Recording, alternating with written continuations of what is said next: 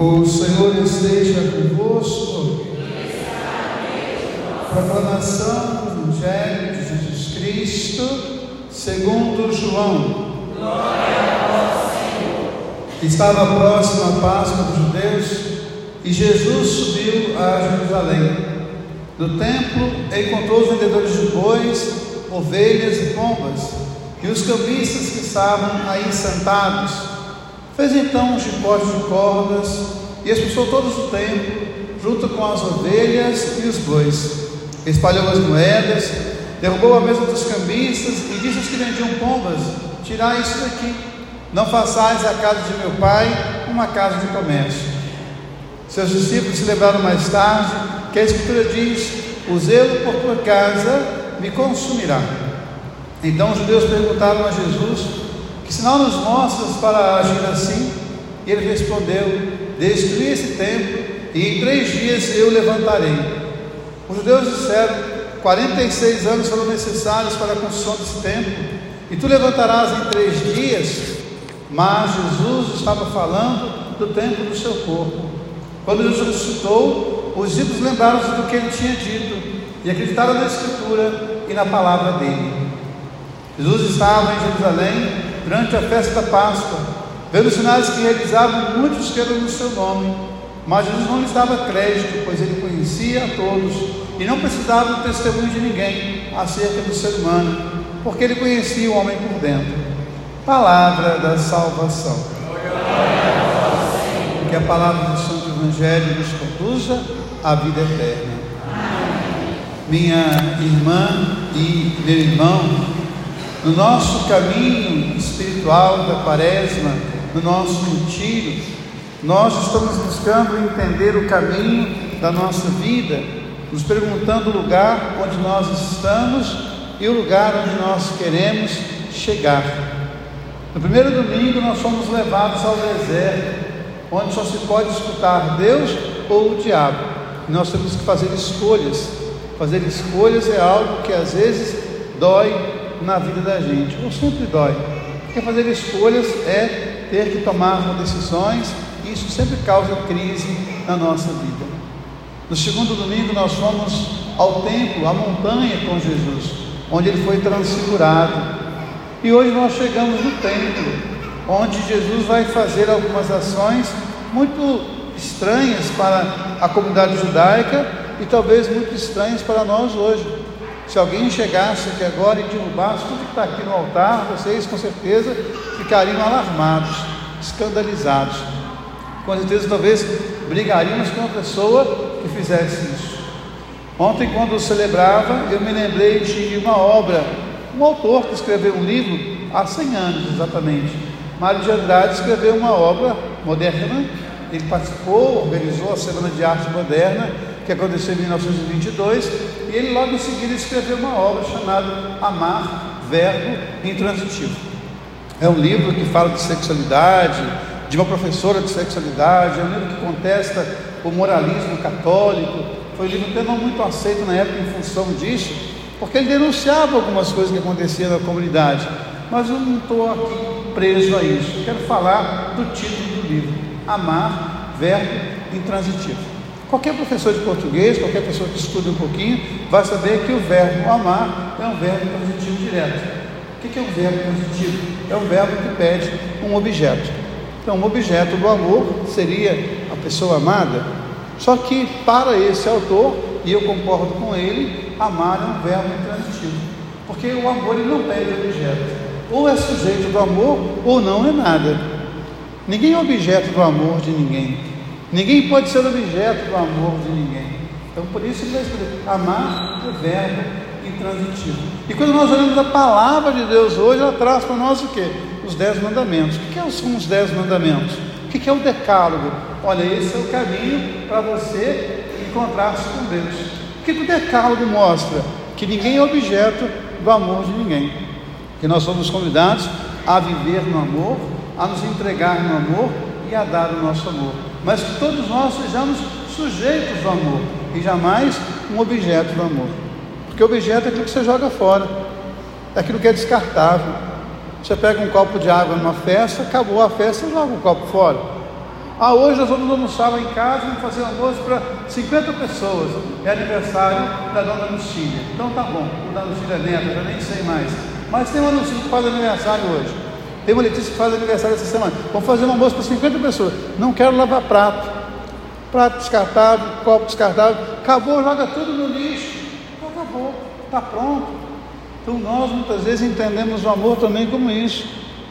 Descartamos as pessoas, descartamos a vida.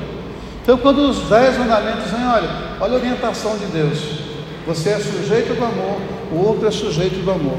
Quando você consegue dimensionar e direcionar a sua vida nessa dinâmica, então você entendeu a palavra de Deus. Aí nós chegamos na carta que Paulo escreve aos nossos irmãos de Corinto. O que, que Paulo vai dizer? Olha, muita gente fala um monte de coisa.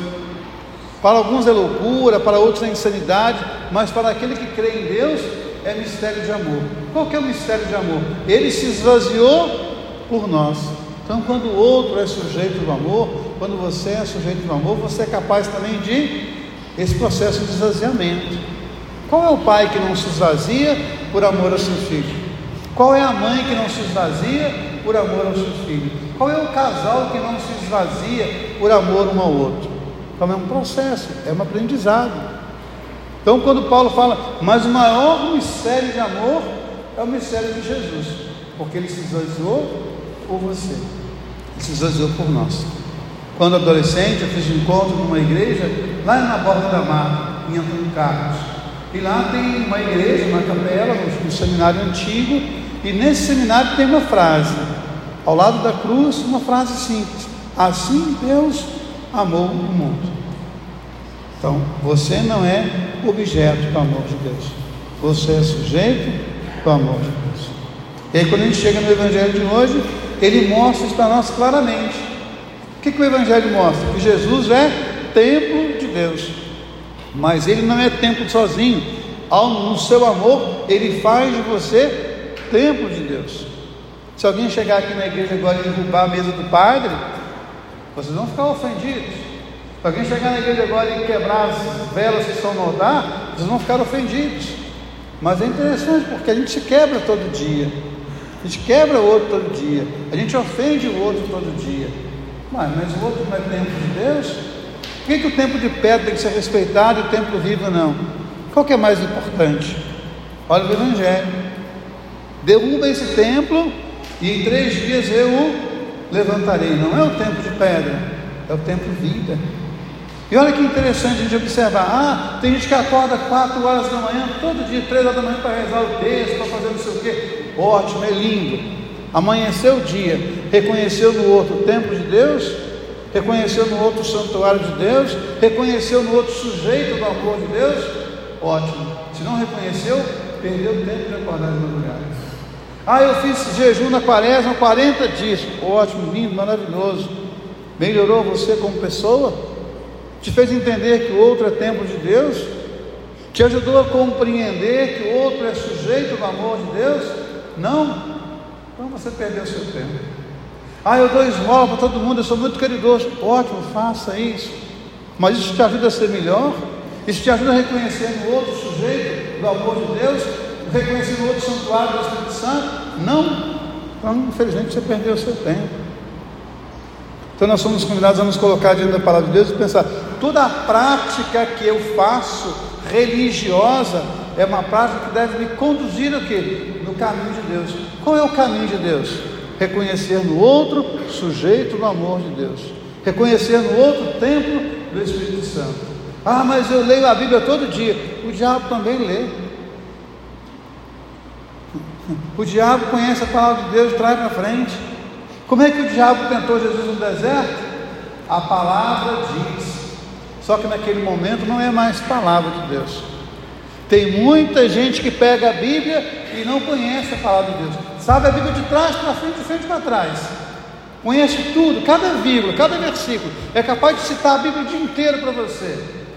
Mas se essa pessoa não reconhece no outro templo do Espírito Santo, se não reconhece no outro sujeito do amor de Deus, isso não é mais palavra de Deus.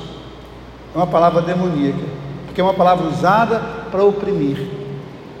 Quanta gente usa a palavra de Deus para infernizar o mundo com preconceito. Não reconheceu no outro a presença de Deus. Para a gente perceber uma ideia muito clara, o que Jesus falou no Evangelho de hoje? O que, ele falou? Qual o sinal que você dá para a gente aceitar que você faça isso? Qual foi a resposta de Jesus? Destruir esse templo e em três dias eu o levantarei. Vá lá em Mateus 26, 51. O que está escrito lá em Mateus 26, 61, aliás? Duas falsas testemunhas disseram: Esse homem falou que ia destruir o templo e levantá-lo em três dias. Testemunho é falso? É. Eles falaram exatamente aquilo que Jesus havia dito, mas o testemunho é falso. Por quê? Porque eles não falaram com a intenção que Jesus havia dito e não compreenderam aquilo que Jesus havia dito. Portanto, tem gente que lê a Bíblia o dia inteiro, mas se não reconhece no outro o tempo de Deus, se não reconhece o outro como sujeito do amor, infelizmente está perdendo tempo. A palavra de Deus ela vem para melhorar a gente. E melhorar a gente é reconhecer no outro o tempo de Deus, reconhecer o outro como sujeito do amor de Deus, mas não só o outro, eu também. Porque tem muita gente que se violenta, tem muita gente que vive se machucando, tem muita gente que não se respeita. Então a gente possa pensar na palavra de Deus nesse processo do caminho. Eu fui ao deserto com Jesus, eu subi no Tabor com Jesus, e agora eu sou convidado a me tornar templo Espírito Santo, casa de Deus. Então que nós vamos buscar isso na nossa oração, na nossa piedade. Reza de madrugada, continue rezando. Faz jejum, esmola, continue fazendo. Lê a palavra de Deus de trás de frente para trás, continue fazendo. Mas se você não aprender com isso, que a Carol é templo do Espírito Santo, que a Carol é sujeito do amor de Deus, infelizmente você está perdendo o seu tempo. E não é só a Carol que está na igreja, é a pessoa que está na rua, é o muçulmano, é o judeu, é o budista, é o bandista, é o kardecista. Todo ser humano é templo de Deus, todo ser humano é sujeito do amor de Deus. Quem falou isso não foi o Padre Henrique, quem falou isso foi a carta de São João. Você disse que ama a Deus? Ótimo, mas não ama o seu irmão? Então você é mentiroso. Como é que você pode amar um Deus que você não vê? Você não ama nem o seu irmão que você vê. Então que a palavra de Deus possa nos ajudar a fazer esse caminho, de nos reconhecer sujeitos no amor, templo do Espírito Santo, porque amar é um verbo intransitivo. Louvado seja